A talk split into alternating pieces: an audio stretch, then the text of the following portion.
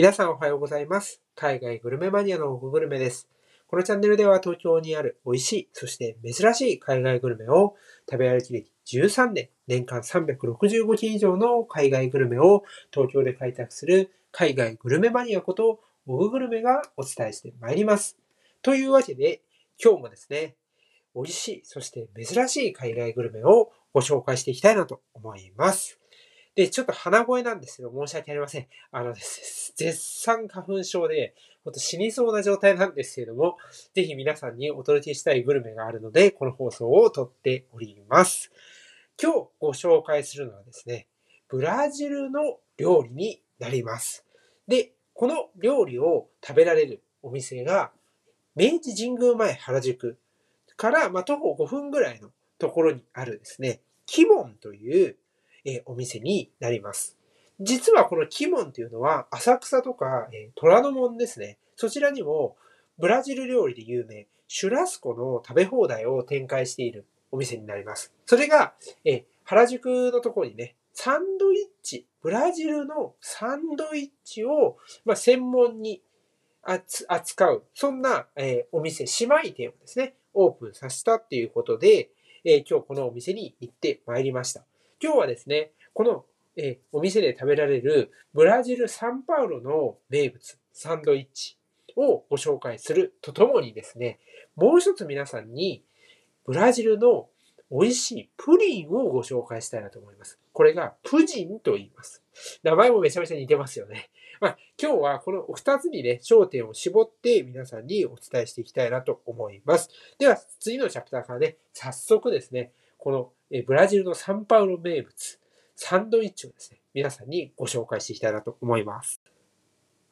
はい。というわけでですね、早速ですね、ブラジル・サンパウロ名物のサンドイッチ、その名もですね、えーモルダデラサンドイッチというのをご紹介したいなと思います。とはいえですね、えーモルダデラサンドイッチ何かわからない人いると思うんですが、モルダデラっていうのはハムですね。これを挟んだサンドイッチになります。で、ブラジルのサンドイッチっていうのは、こう、コッペパンのようなですね、パンに挟まっています。なので、まず一つ目の特徴として、パンが非常にふわふわとしています。このね、ふわふわとしたこの食感がですね、またね、あの、なんかこう、昔ながらの、なんかこう、なんていうんだろう、コッペパンとか、あの、学校の給食とかで食べた方も多いと思います。そんなのをね、こう思い出させてくれるような、そんな味になります。そして、中の具材ですね。やはり、えーおあの、サンドイッチの名前にもなっている、モルダデラっていうハムの、まあ、塩っ気ですね。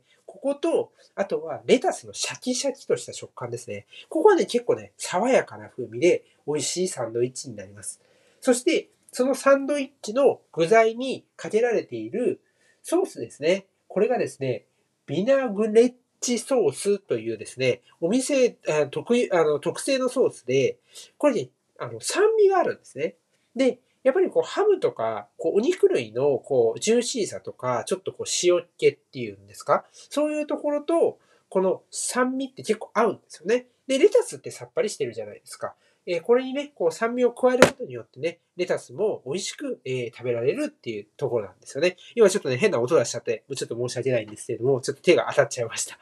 で、え、これがですね、あの、サンパウロですね。ブラジルのサンパウロ。もうここでは名物のサンドイッチになっています。まあ、ブラジルといえばね、皆さん、あの、お肉でシュラスコを想像されるように、本当にお肉がやっぱ定番なんですよね。だから、お肉を使ったサンドイッチっていうのも欠かせないということになります。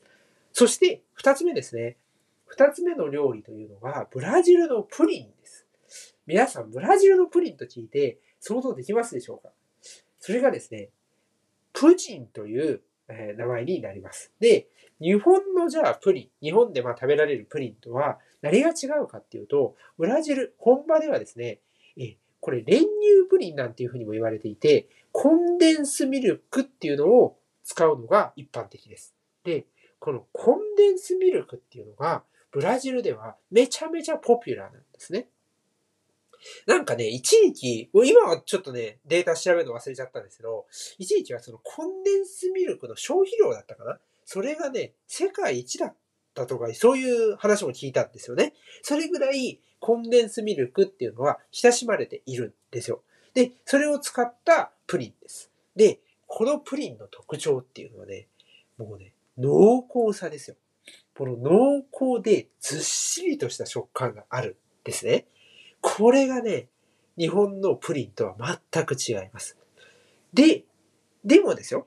な濃厚っていうとなんかこう甘ったるいのっていう風に、まあ、海外のね、デザートだし、なんかすごい持たれないみたいな、そういうイメージを持たれる方、あいると思うんですよ。私もそれね、最初思ったんです。っていうのも、その、ちょっと話が逸れちゃうんです。アメリカに行った時に、デザートっていうかチョコレート食べてめちゃめちゃ甘かったんですね。もう食べれんと思って、これ以上ちょっと無理だと思った経験があるんですよね。なんですけど、このね、プジンはそういうことないです。甘ったるさはね、全くなくてね、私もそんなに甘いもの得意なわけじゃないんですよ。それでもね、食べれたので、非常に美味しくね、食べれることができたので、ぜひね、プジンを食べてほしいです。さらにですね、もう一つ言っておくと、このプジンってお店の、えー、なんて言うんだろうな、